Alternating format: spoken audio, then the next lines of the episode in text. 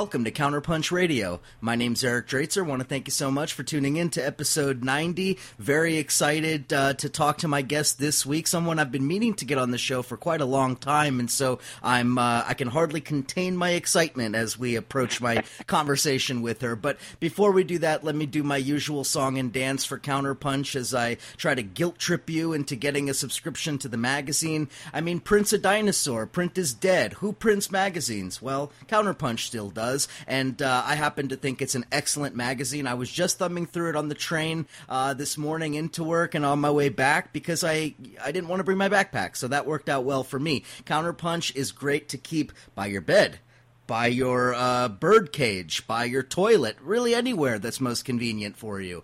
Um, but I really do think that supporting print publications in general and Counterpunch specifically is very important, particularly in these times. I really do feel that Counterpunch is one of the very few places that really is a an outpost for truth telling, an outpost for critical analysis, and so I feel privileged and honored to be working with Counterpunch, and hopefully uh, you can become a contributor to this project as well. Also, positive reviews for this show are always greatly appreciated. iTunes, Google Play, Stitcher. I know there's a bunch of other platforms where people find podcasts. Anywhere you want to give us a positive review, spread it word of mouth. Greatly appreciated. I've seen this show growing pretty significantly, and that's uh, incredibly gratifying. So thank you guys for that as well. Okay, uh, let me turn to my guest this week. Um, I probably doesn't need a whole lot of introduction, well known to a lot of people listening, but um, I'm still very happy to be able to introduce Ellen Brown. Uh, Ellen Brown is an author, uh, a, an advocate, an activist, a crusader on a number of very important issues, including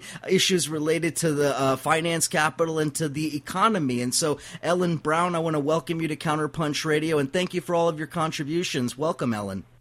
Oh, thanks, Eric. Great to be talking to you. So, um, I want to begin with a very general question, and it might be overly simplistic, but I think it's a good entry point for a lot of people, whether they are or aren't familiar with your work. So, the obvious question to start Ellen, tell us what public banking is.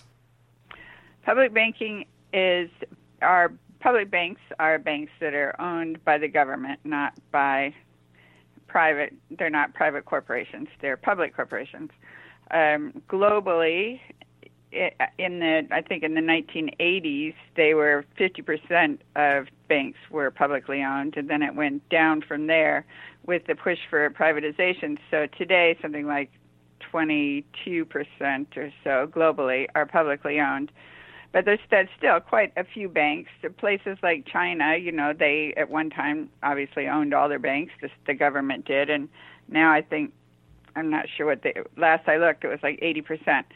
So here's the advantage. If you if you own the bank like China owns its banks uh, banks we now know actually they don't lend their deposits. They actually create deposits when they make loans as the Bank of England has confirmed. And so did um, the um, the German central bank um, uh, the Bundesbank uh, also confirmed recently, like two months ago, in a report that that it's that it's a myth that banks lend their deposits. They actually they are not just intermediaries taking in money and lending it out again. That they actually create deposits, and that's where most of our money comes from. So, say that the Chinese want the Chinese government wants to build 12,000 miles of high-speed rail, which is what they've done in the last decade.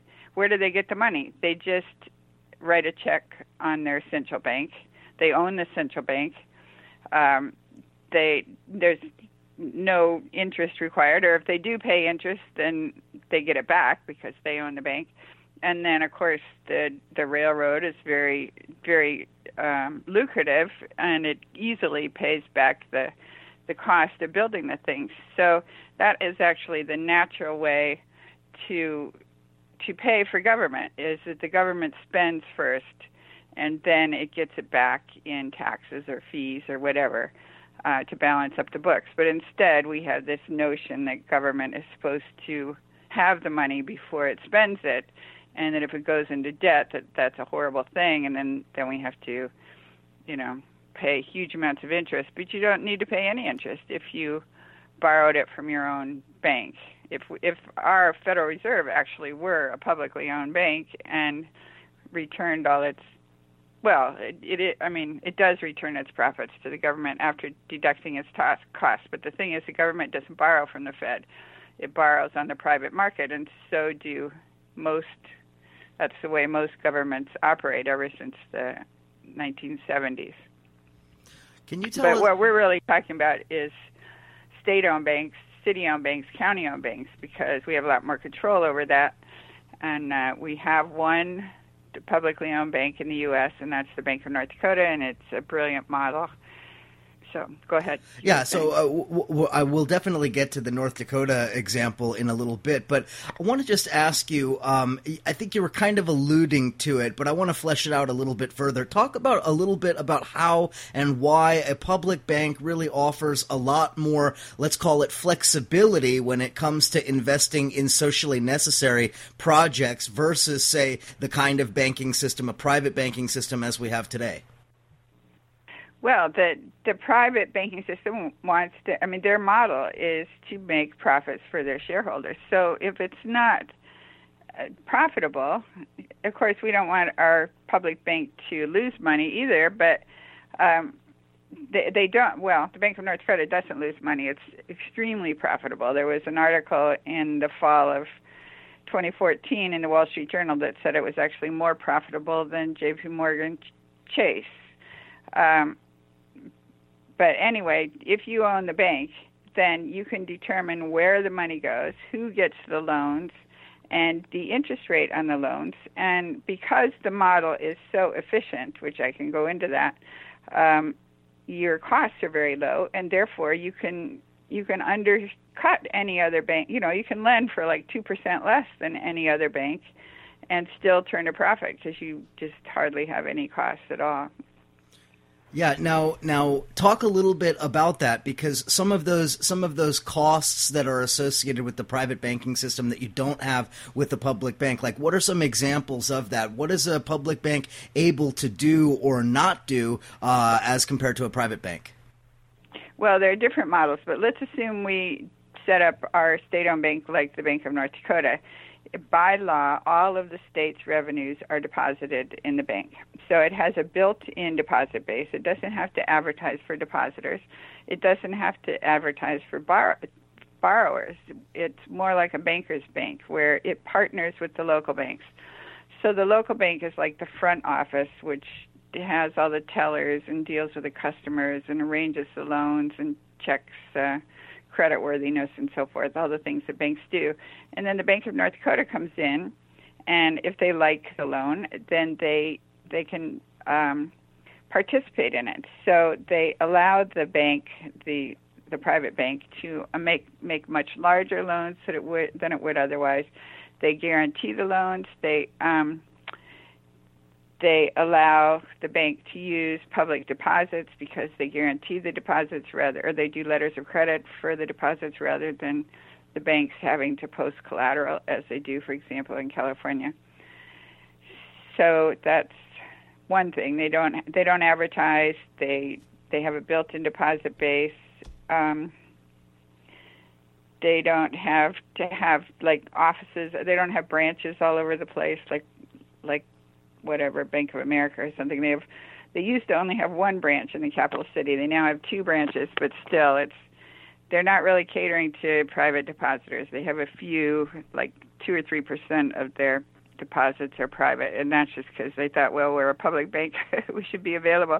But they don't make it easy to be to be a you know a customer. I mean, you almost have to live right next to the branch now, one of the things about the uh, the public bank issue that I find particularly interesting is understanding this model, um, uh, you know, against the backdrop, as it were, of uh, Donald Trump's infrastructure plan, because I think it's a good example of where a public bank really could uh, come in. Because Trump's uh, infrastructure plan, although it's been much touted and many people have sort of uh, gone along with it, I think that there's good analysis out there that points to glaring holes in this in this plan plan, which is essentially in many ways a boon to the to the to the large private developers and a boondoggle in many ways for uh, Americans in general. So, can you talk a little bit about the the the ability that a public bank offers to do things like large scale infrastructure projects that, under our current model, are really almost guaranteed to enrich the rich and not address the fundamental problems? Well, the, it's a, again a question of the investors want a good return. Right now, um, private equity is getting a return of 8 to 18 percent. So let's say an average of 12 percent return they want, which they're going to get it. It's true, they're not going to get it from the um, from the local government. I mean, the local government has the benefit of getting this off their books but they're going to get that money from us. They're going to impose user fees and you know all the things that they do to like um, tolls and so forth that they do with um, infrastructure, like parking parking meter tolls that are out, outrageously high. Um,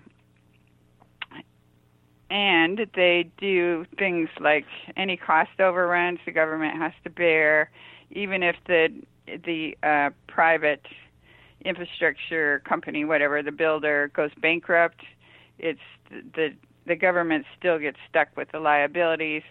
So basically, we the people get the liabilities, and the private investors get the profits. And they're not interested in in investing in those things that we really particularly need, like um, whatever road repair, sewer repair, that sort of thing, that uh, is not profitable, but but much needed.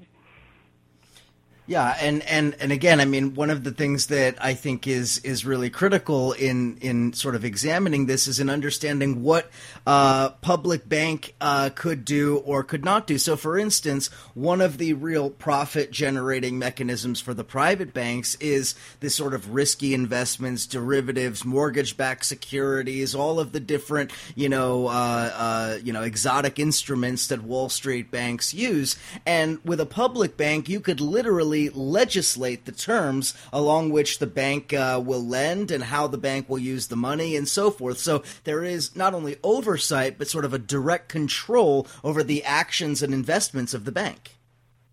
Yeah, precisely. And uh, the public bank, well, the Bank of North Dakota is doing 2% infrastructure loans for for the local communities. So normally infrastructure loans are 4 to 6%. So just because their model is so much more efficient, they're able to make much cheaper loans, and then that means that the that the people, um, you know, their costs are much lower. Now, I'm curious a little bit about the sort of the growth of this movement that you are, uh, in many ways, you know, one of the founders of and, and, and leaders of, because, you know, I remember hearing about this a number of years ago. I don't know, maybe 2011, 2012, something like that. And, uh, you know, while it was talked about to some degree in some progressive circles, it was in many ways under the radar. And I think over the course of the last couple of years, and especially uh, in the last, you know, two, I would say, uh, this idea has gained a lot of traction, and it's I don't know if we could say it's gone mainstream, but it's certainly much more uh, in the public, you know, in the realm of public debate. So, can you talk a little bit about how the movement for public banking has uh, developed over these last few years, and what you've seen as far as this idea gaining traction? Yeah, well, we've definitely gained quite a bit of traction. We have like 50 different cities, counties, et cetera, where we have groups that are pushing pushing the idea. And at the Public Banking Institute, which I founded or co-founded, but um, I'm not chairman at the moment. But anyway, um, we have uh, monthly conference calls or with the coordinators and with people who are interested, and we give advice on how they can approach their legislators, and we hear how everybody's doing and what problems they're facing. So everybody shares their experience. So it really is a movement in that sense where you you sh- share experience with other people. Uh, we have a conference. We've done a number of conferences. We have one coming up in September in New Jersey. It's in Princeton, New Jersey. The reason um, New Jersey was picked is that the Phil Murphy, who is running for governor of New Jersey as a Democrat, I, I mean, he is the nominee as a Democrat, and he's expected to win. He plans to um, to fund his platform with a with a state-owned bank, and he, he's said that a number of times, and he's still saying it. So I presume he's going to stick to it. He was a Goldman Sachs banker, which is those are the people that get it. You know, it's the bankers who who their eyes light up and they say, "Oh, that you know, I could make that bank profitable overnight," because they understand how banking works. They understand that banks use leverage and that we're just throwing away that benefit by giving it giving our money to Wall Street. We give it to Wall Street and they pay us a pittance on our deposits. And then we borrow from Wall Street at quite high fees, plus all the other onerous things they do, like credit default swaps that we wind up on the wrong end of, and so forth. Yeah, and and of course now because of the the way that the economy has sort of uh, been buttressed this last uh, ten years or so since 2007 2008, now you have a situation where Wall Street and the big banks almost can't even exist if it's not uh, under the sort of protection and under the auspices of quantitative easing, free money, free credit, you know, some things along those lines. It's sort of these sort of policies that are designed by banks for banks in order to prop them up. Right. Yeah. Um, the, I first started writing about this when I knew that North Dakota was the only state that owned its own bank. But every but the person that told me that, another bank money reformer, I I wrote a book called Web of Debt that was published in 2007, and then I you know went to banking conferences and so forth, and um, so another money reformer told me that they had a. I said, "Is are there any uh, states that have state-owned banks?" And he said, "Yeah, well, there's one. There's North Dakota." He said, "But it's just an ordinary bank." He was looking for something else. He wanted a bank that would actually issue currency. Um, but I was paying attention, and when after we had the crisis of 2008, first there were four banks that were in or sorry four states that were in the black and then there were three i mean they were going down fast and then there were two and then there was one the only state that totally escaped the credit crisis and was still sporting a surplus uh, was north dakota. So i suspected it had something to do with their state owned bank and i started writing about it but I think that, of course, the bank, their bank was set up in 1919, so it's been around for a hundred years, and most people were totally unaware of it, and I wouldn't have been aware of it, but for that fortuitous circumstance. Right. Um, so I think they intentionally kept a low profile, and that's how they managed to do it. I know in Guernsey, for example, they they actually issue money and you know, the government just issues money for infrastructure. But Bill Still, who is another money reformer, went to inter- he went there to to uh, Guernsey and tried to interview somebody, and they wouldn't talk to him about it. So, you know, it's one of those things that you just if you don't make it public, you can you can do it a lot longer if you buck the system and do do something in a more innovative way.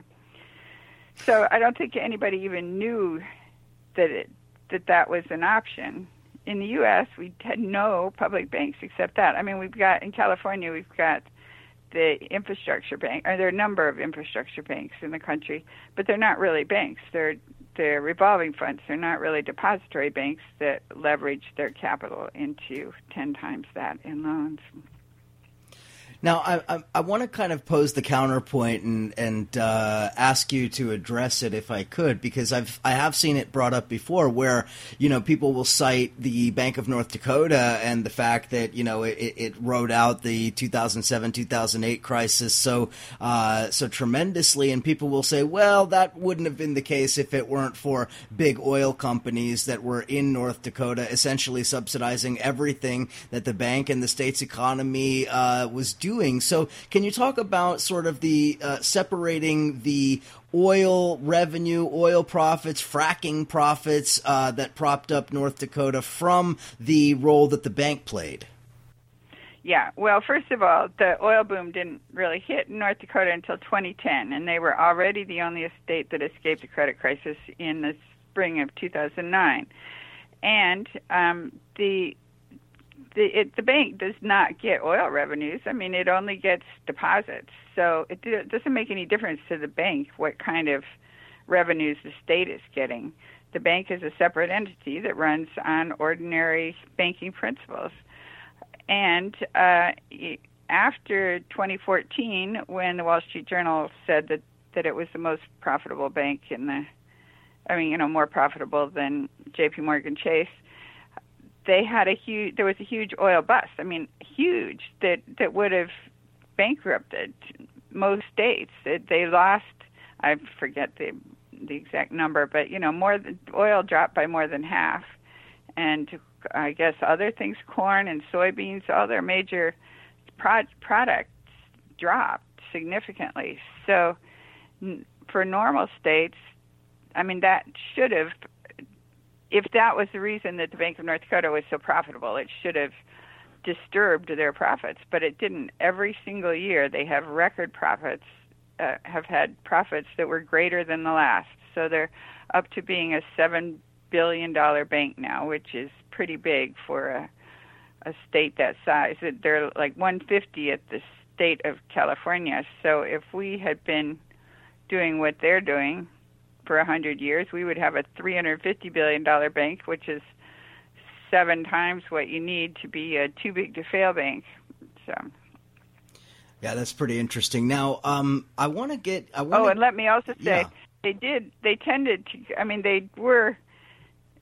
Um, they the state was having budget problems after the after this oil collapse, and and what they did was hit up the bank. They borrowed from the bank, or at least they were talking about that. I know that's what they did in 2000, 2001, where they had a, that was the only time they had a budget crisis, I guess, except this one recently. And what they did, that was because of the dot com collapse. And what they did was they just issued an extra dividend from their own bank and they were back on track. They didn't have to save massive rainy day funds. They didn't have to borrow and put themselves into debt for years. They just you know, got it from their banks. So it's good for many, many things. When they've had um, environmental problems like floods, they've had a couple of major, major floods. Big, The was a, the biggest flood next to the New Orleans flood was in North Dakota. I forget the exact date, but uh, late 1990s, I think. And the Bank of North Dakota was right there.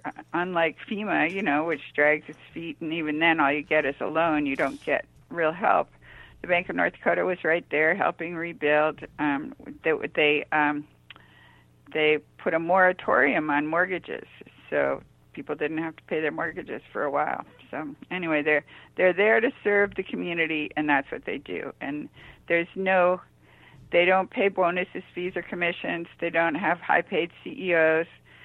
So there's no incentive to gamble, to speculate, to be greedy to do things that will make personal profits. They're just civil servants getting paid to do a job, and their job is to do their best for the local economy. So that's what they do. If we're looking for more models, the the German public banking system, the Sparkassen, uh, 50% of their retail banking are the Sparkassen local publicly owned banks, and they too are they have no choice but to just be civil servants doing their job, and it's been a very profitable mo- model. And some say that's the reason the German economy is outshining every other economy in Europe because they have this very strong public banking system.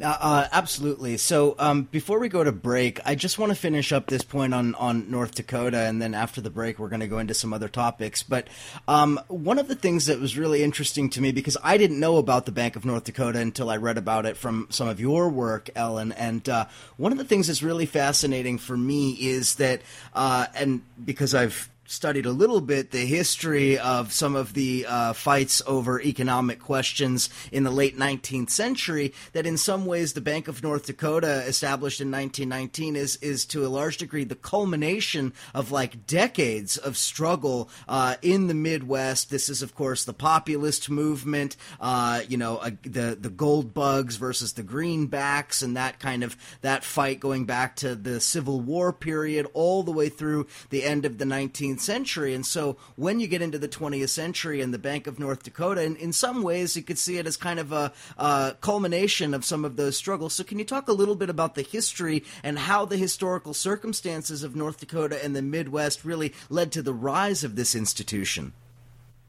Yes, well, in 1919, North Dakota was suffering a there. It's a it's a farm community, and they were suffering a um, an a recession, and the farmers were losing their farms to the to the large out-of-state banks, and so they had a quite fiery uh, political leader who um, they formed a political party. They called it the Nonpartisan League because the these the the people of North Dakota were like there's a movie on it. Uh, I've forgotten the name, but but anyway, there's a movie on it, like a regular Hollywood movie, and uh, they were Norwegian and uh, Swedish farmers that didn't want to have anything to do with any kind of socialist movement. You know, they were very uh, they barely spoke English, or and but when they realized that the that the banks were actually taking advantage, that they were foreclosing on farms not taking their grain when when it was perfectly good grain, like the granary and the railroad and the banks were all one system. The Rockefeller, right. yep, yeah. So th- they weren't taking the grain in order to get the farms. It looked like so when the people realized that that, that there was a conspiracy, basically, to, or a, a cartel, or you know, to get their farms, then they they did band together and formed this. They called it the Nonpartisan League to show that it was neither left nor right nor socialist or anything. It was all about state sovereignty. It was all about keeping our money in the state for our purposes and not letting it go out of state to be used, you know, to be used as leverage against us. And as you say, there was this very strong populist movement, not specifically in North Dakota, but for all the way from the Civil War until um, until the 1890s. And of course, Lincoln issued his own greenback currency to fund the the North's part of the Civil War, and that was to avoid a huge debt that he would have had to incur to uh, Wall Street and British, specifically British bankers, um, of something like 20 24 to 36 percent they were being that was being threatened, and that would have you know just locked the government into debt forever, which is what wars typically do. So to avoid that, he just issued his own currency, this this greenback currency, and not only did they win the war, but they funded a, a period of strong and unusual period of development, including building the Continental Transcontinental Railroad that went from you know west coast to east coast to west coast. So what they did was they funded two two companies to build this railroad. It started at either end of the country and then built toward the center. And by the time they met in the center, 17 years later, um, they had actually they had actually already turned.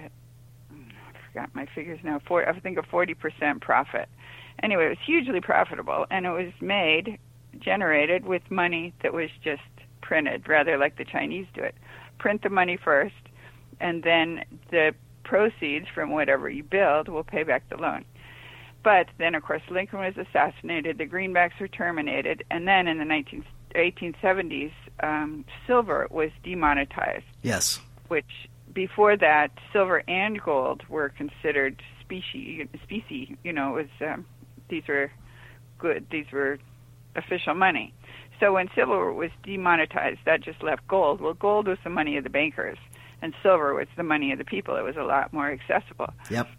So that radically shrank the money supply, and it caused a Great Depression, another Great Depression, and um, so there were populist movements all the way from the 1870s till the 18 late 1890s um, my original theme on Web of Debt was that was what it was all about. Really, was the whole populist movement that um, the Wizard of Oz was written as a monetary allegory in 1899. Yep. And they, it was modeled on the first ever March on Washington, which was um, in 1894, and it was a march to all the way from Ohio to the capital in order to um, to get the government to return to the greenback system. There, they would the what they were pushing was called Coxey's Army, and what what he was pushing was, um,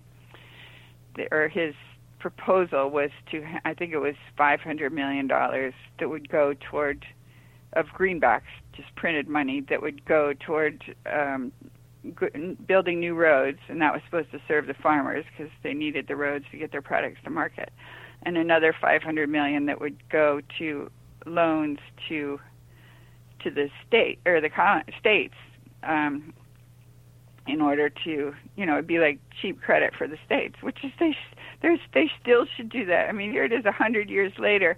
There one of the the woman who was supposedly the prototype for Dorothy in the Wizard of Oz was this fiery um, leader of the populist movement, and she did the speech and she said uh, Wall Street owns the country. You know, it's, I mean, it was exact. You could you could give that speech a hundred years later, and nothing has changed. They were yep. suffering from the same stuff.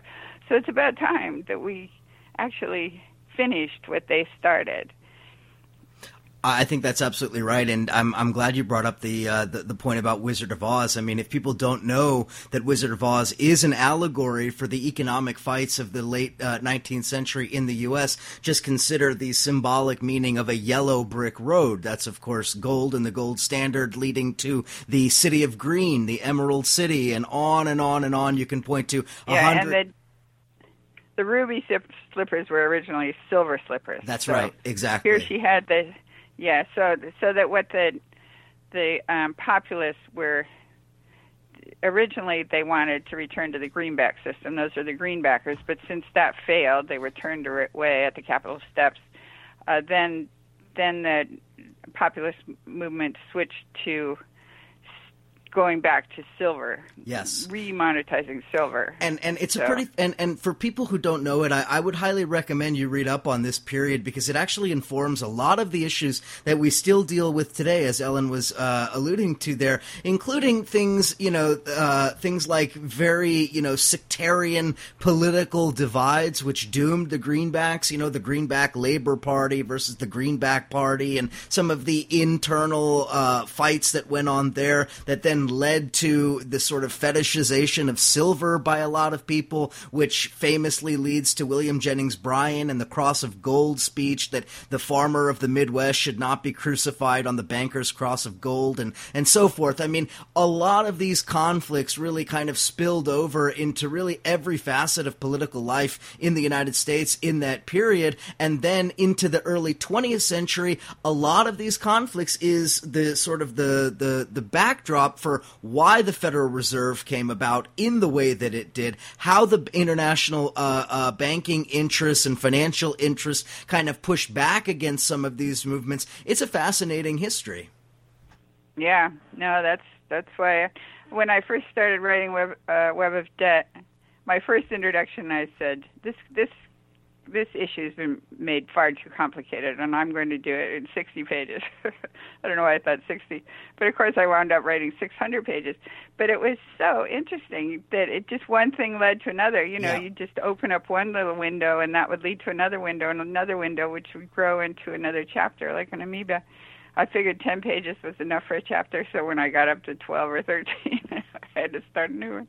Well, and it's something that's sometimes difficult for people today to wrap their heads around because we're not, or at least most people listening, uh, with the exception of a couple who I know, uh, but most people who are listening are not involved in agricultural production. They're not living in rural settings, and uh, so sometimes it might be a little bit hard to wrap our heads around. But if you put yourself in the position of a farmer in the Midwest in, you know, know 1890 the the the the money supply meaning your ability to actually get credit to actually pay for the things that will that your family need to survive this is a life and death question and so when you know interests on Wall Street representing British and American banking uh, cartels when they tell you oh no sorry there's not going to be any money for you to borrow well that can lead to very significant social conflict as it did Right. Yep.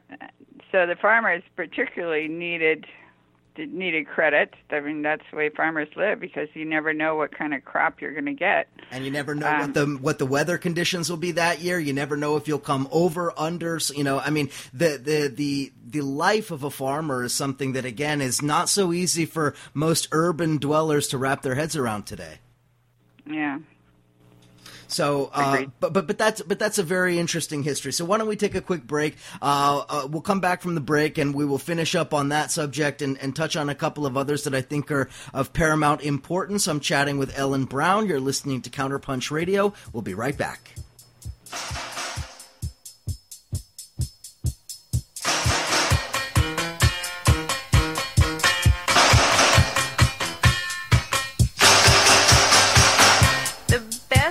In life for free. But you can give them to the birds and bees. I want money. That's what I want. That's what I want. That's what I want. Your love gives me such a thrill. But your love won't pay my bills. I want money.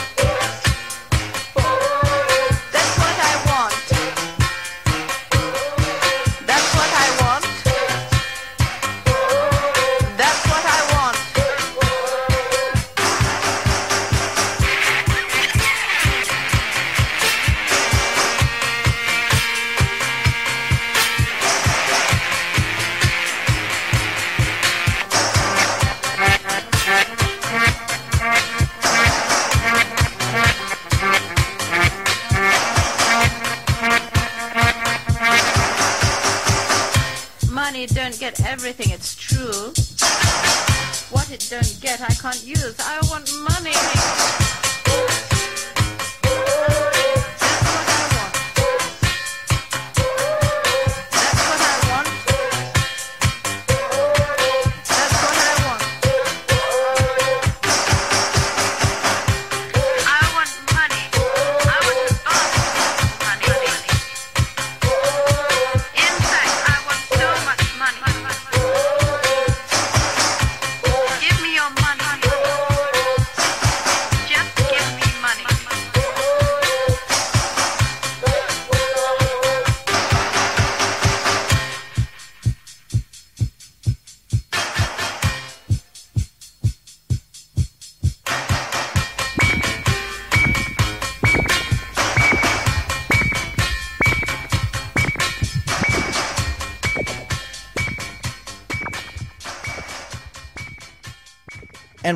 here on Counterpunch Radio. I'm chatting with Ellen Brown. We, you know, there's a, so many different kind of threads to this conversation that we could sort of pull on, but I want to try to stay focused, if we could, on on the movement that's building because we've talked a little bit about the history, uh, but I want to turn a little, if we could, towards the future because I really think that that's critical now, given all of the uh, political and economic developments in recent years. So, um, could we talk a little bit about some of the let's call them, uh, you know, uh, uh, turning points or significant developments in the movement for public banking uh, recently. Uh, if I know there was uh, there, there, were some statements from Bernie Sanders, which, given what happened in 2016, could be pretty significant. Of course, also from the you know from the I would say even more progressive left, Ralph Nader and some of his things that he has said. So, can you talk a little bit about some of these big personalities on the progressive end of the spectrum that have talked about about, if not outwardly endorsed, public banking and why this is important. Yeah, well, that's great. That um, I, I, it took a long time for people to even hear about the idea. You know, it's the nature of a movement that you, or a nature of an idea, I guess, that it just has to percolate for a while before, for before people recognize that it's a good idea and start action on it. But also, particularly, what ha- what has been a big push was the banking crisis of 2008, and then Occupy Wall Street and the Tea Partiers, you know, left and right, that the movements to change the system, and then then we've just had one banking fraud after another, or exposing, you know, one banking fraud after another. So people have gotten more and more turned off of Wall Street. most recently we had that Wells Fargo scandal where they had fabricated 2 million accounts and um in California in Los Angeles where I live for example there's a young people's movement. I love the young people. They're so motivated. I mean, they're so moral. Like they really honestly want to do the right thing. Like old people say, "Well, that's the way it is." what can you I mean, my generation, you know, they say, "Well, that's what what can you do? That's the way it is." So anyway, these motivated young people, the Berniecrats that that lost, but there's still a group and they're still motivated. They want the city to um, divest from Wells Fargo, pull all the city's the city, you know, the city government's money out of Wells Fargo. But then the problem is, where do you put it? There's nobody wants it nowadays. That the small banks really don't want government deposits because they have to they have to come up with huge amounts of collateral for it. I mean, there are just so many rules about it that that it's not really useful for them. They don't really need deposits like they used to because they can borrow on the repo market. Well, it's a complicated system, but anyway, there's there's no place else to put them unless you set up your own publicly owned banks. So it was sort of a natural marriage. We had a we had a, an event here a couple of months ago, which that's what it was all about, public banking. And there are a number of other cities that are talking about divesting, and they they have the same problem. Um, as you mentioned, Ralph Nader, that was great. He came out with this really strong article for public banking, and um, I suppose maybe that was because well, I'm not sure what triggered that, but he did invite me to speak at his conference last fall, which was lovely. And Bernie Sanders was asked by um, Gwen Hallsmith at an event in Vermont if he supported public banking, and he said yes, he did. So that was great.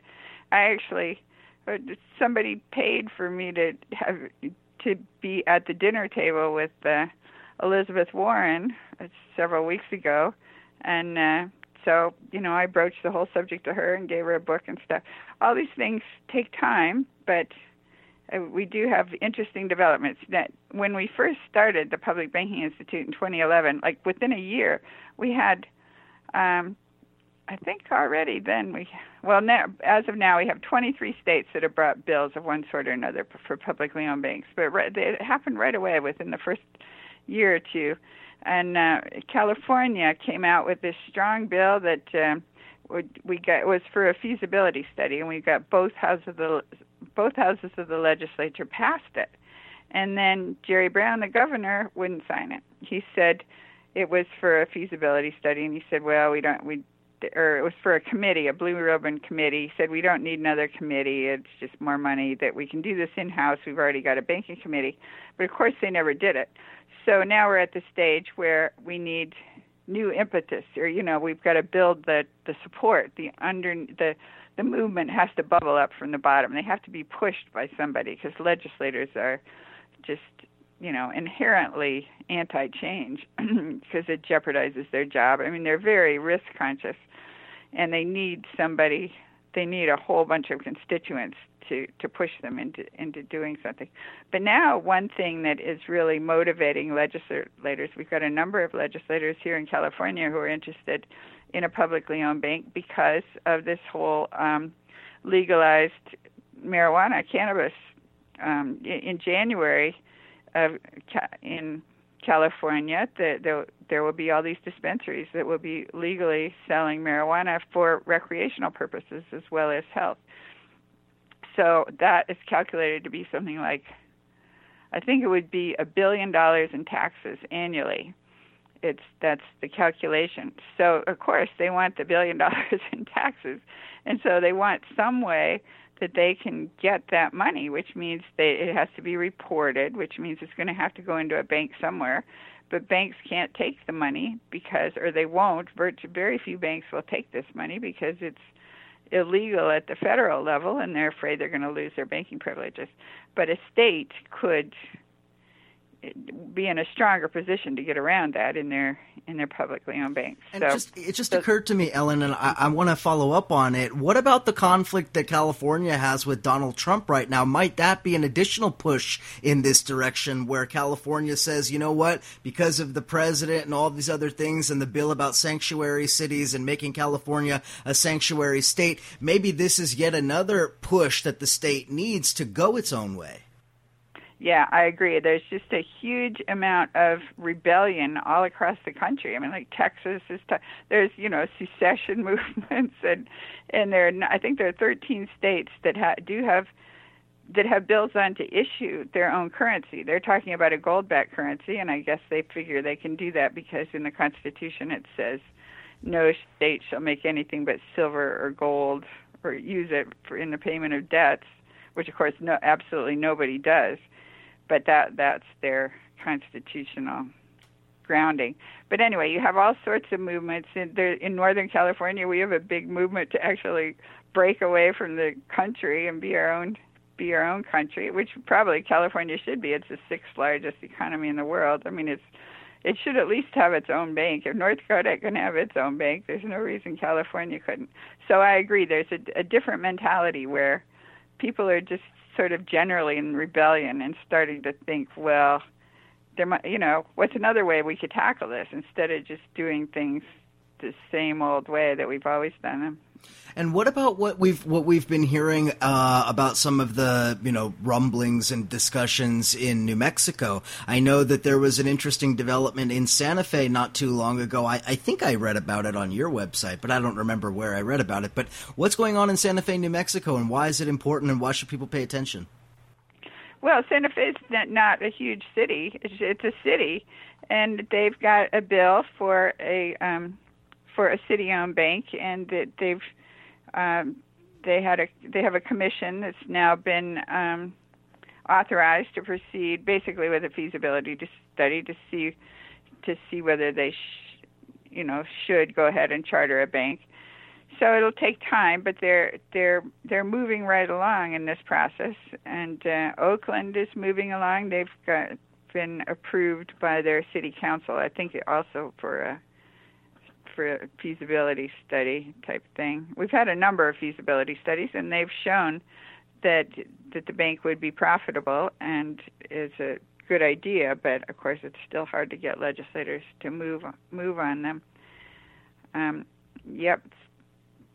Um, I'm wondering. North, oh, sorry. No, go ahead. Go ahead. No, go right ahead. Well, Ellen. Oh, I was just going to say New Jersey. I already said about New Jersey. That's probably our most, the most likely next publicly owned bank will be the New Jersey Bank. Although California could actually, we've got a very strong movement here going.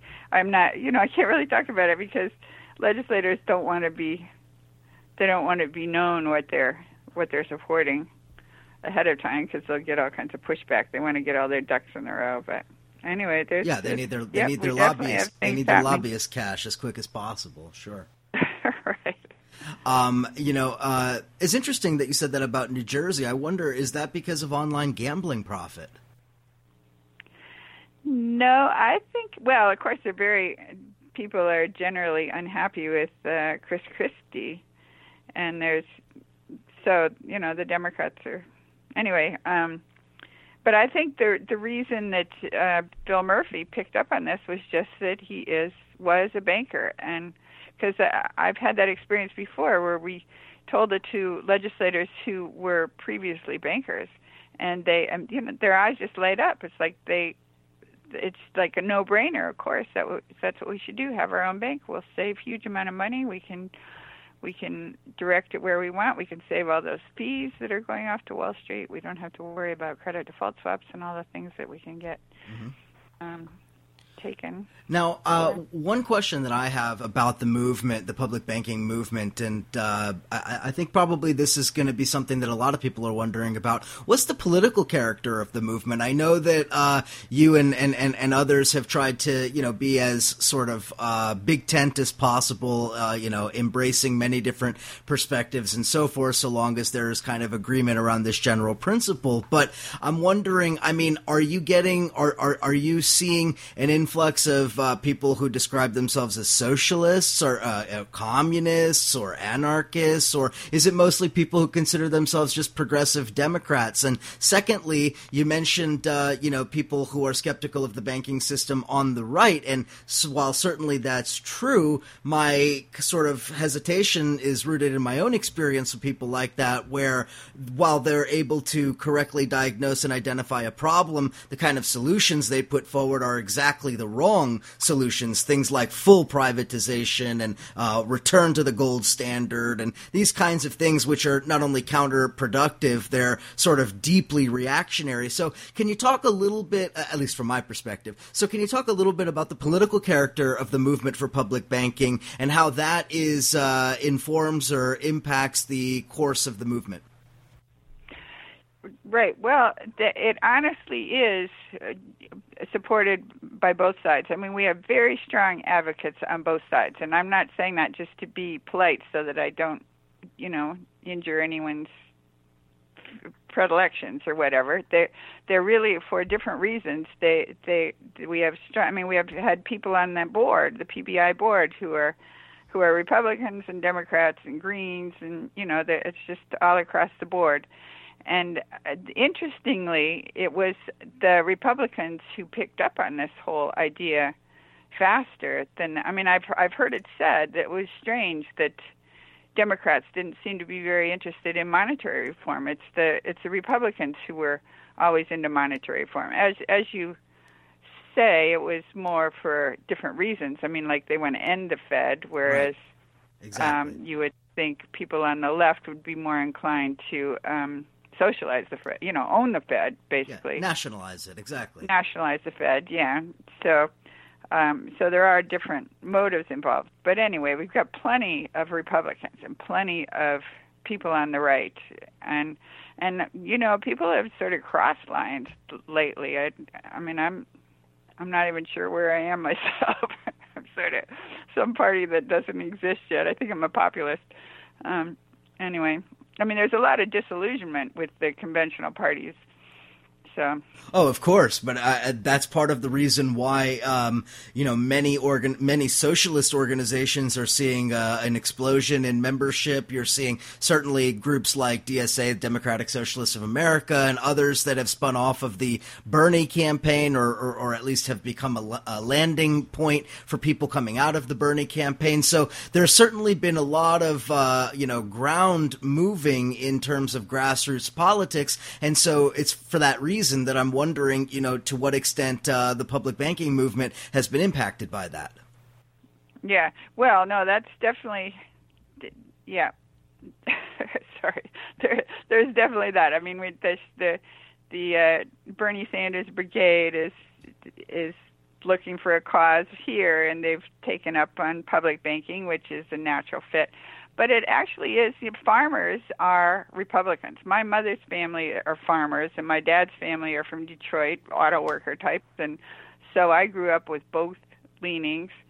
Um farmers want to keep their money at home you know like the north dakotans. They want state sovereignty. They're they're into so so you can see it from both sides and you can see why it's why it's attractive to both sides Plus, it's just a money saver. I mean, it really is a no-brainer once you understand how banking works, and you realize why are we giving that away to Wall Street? We could do that ourselves. We've we're the ca- state of California is huge. There's no reason we can't be running our own bank. Well, and and and also, I think, and I guess to your point, Ellen, that. Uh, I mean, the reality is that Wall Street d- knows no political party. Wall Street owns both, or, oh, or you know, or rather, yeah. or rather, Wall Street has, uh, let's say, you know, slightly, slightly different factions represented in the political parties, but at the larger level, uh, really kind of controls both and has a consensus within the government. So it it only stands to reason then that any movement that challenges Wall Street would also be made up of those who, uh, to various, you know, to varying degrees, are left out of that consensus, as it were. Yeah, agreed. So yeah, so anyway, all right. Well, um, in wrapping up this conversation, I want to give you a chance to just kind of. I mean, I don't mean to make it sound like you're like a carnival barker or anything, but like to make a pitch uh, to people who don't know much about this issue, who are just hearing about it for the first time, uh, why this is something that they could really get active on, and um, especially why, and this is, I think, one of the really exciting things about public banking movement is that at a time when, as you said, there's so much anger, seething anger, and some in some cases disillusionment.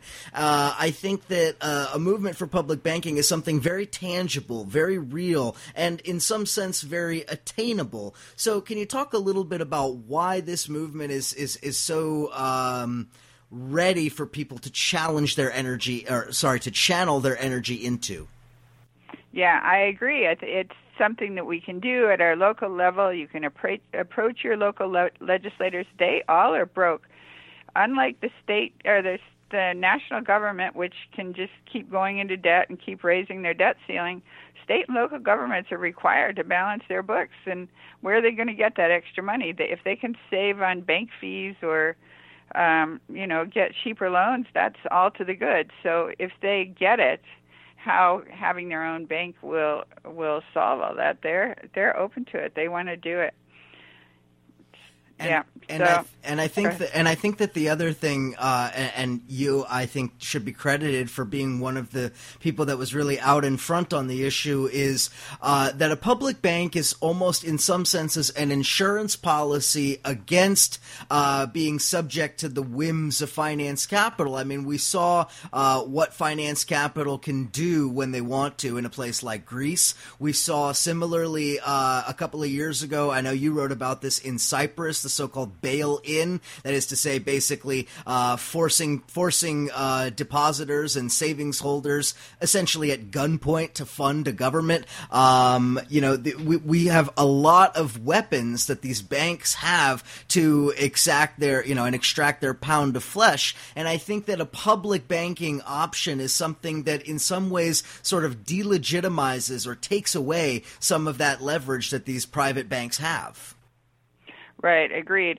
And it seems to me the reason that Wall Street that politicians are so corruptible. I mean, it's always a disappointment. We we think we've elected somebody who's speaking for us, and they always fall into this. They're captured by big money, and why is that? Well, they don't have their own money. They don't have any choice but to spend all their time going out there trying to solicit money. And as soon as they do anything that would cross the banks, they get the you know the evil eye like don't try it or you're going to lose your job. So if they had their own money if they had their own source of funding they could actually be honest.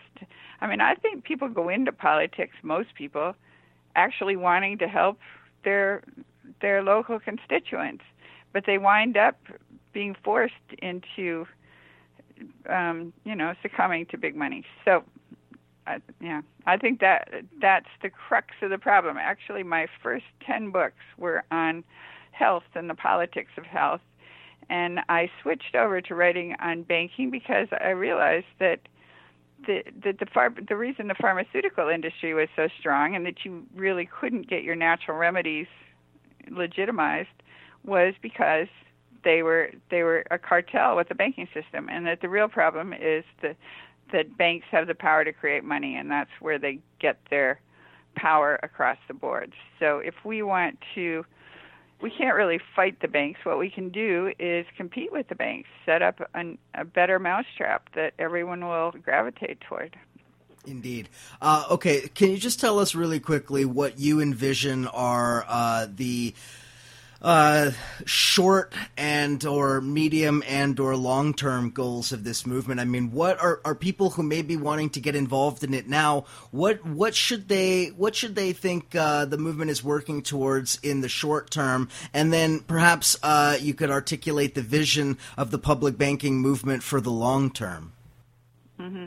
Well, in the short term, we are hoping to get. I think we've set ourselves a goal of six public banks by 2020. that's our that's our board goal.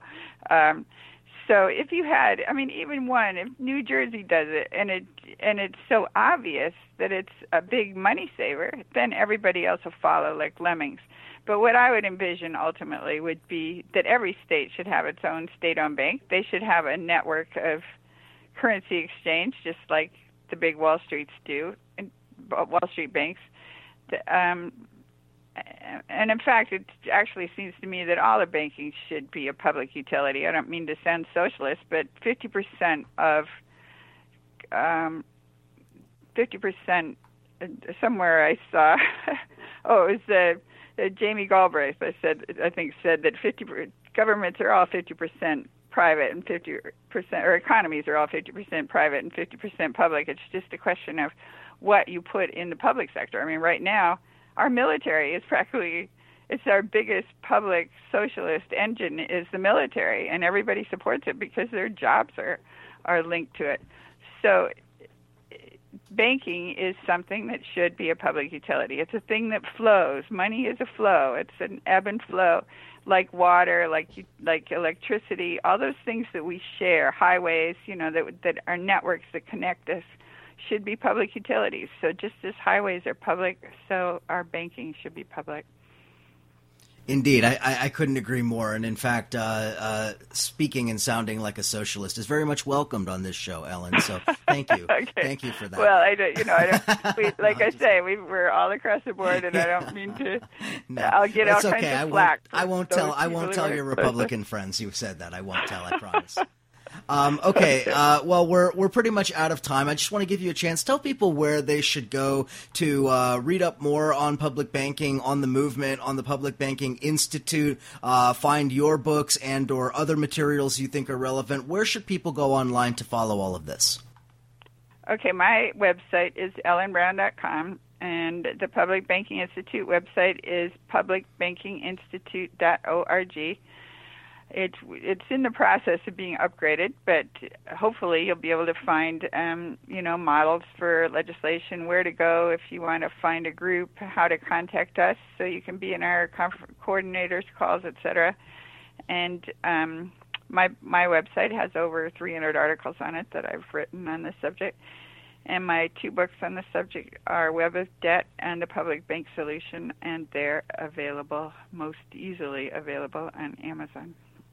Thank you so much. And Ellen, I want to thank you for coming on the show and thank you for all of the good work that you're doing. It's really uh, important and very appreciated because this is one of the areas that really has to be addressed if we're going to challenge the system uh, in total. So, Ellen, thank you for the work you've been doing and all of those who have been working with you. And uh, we'll we'll hopefully check in with you soon and uh, check in on your progress.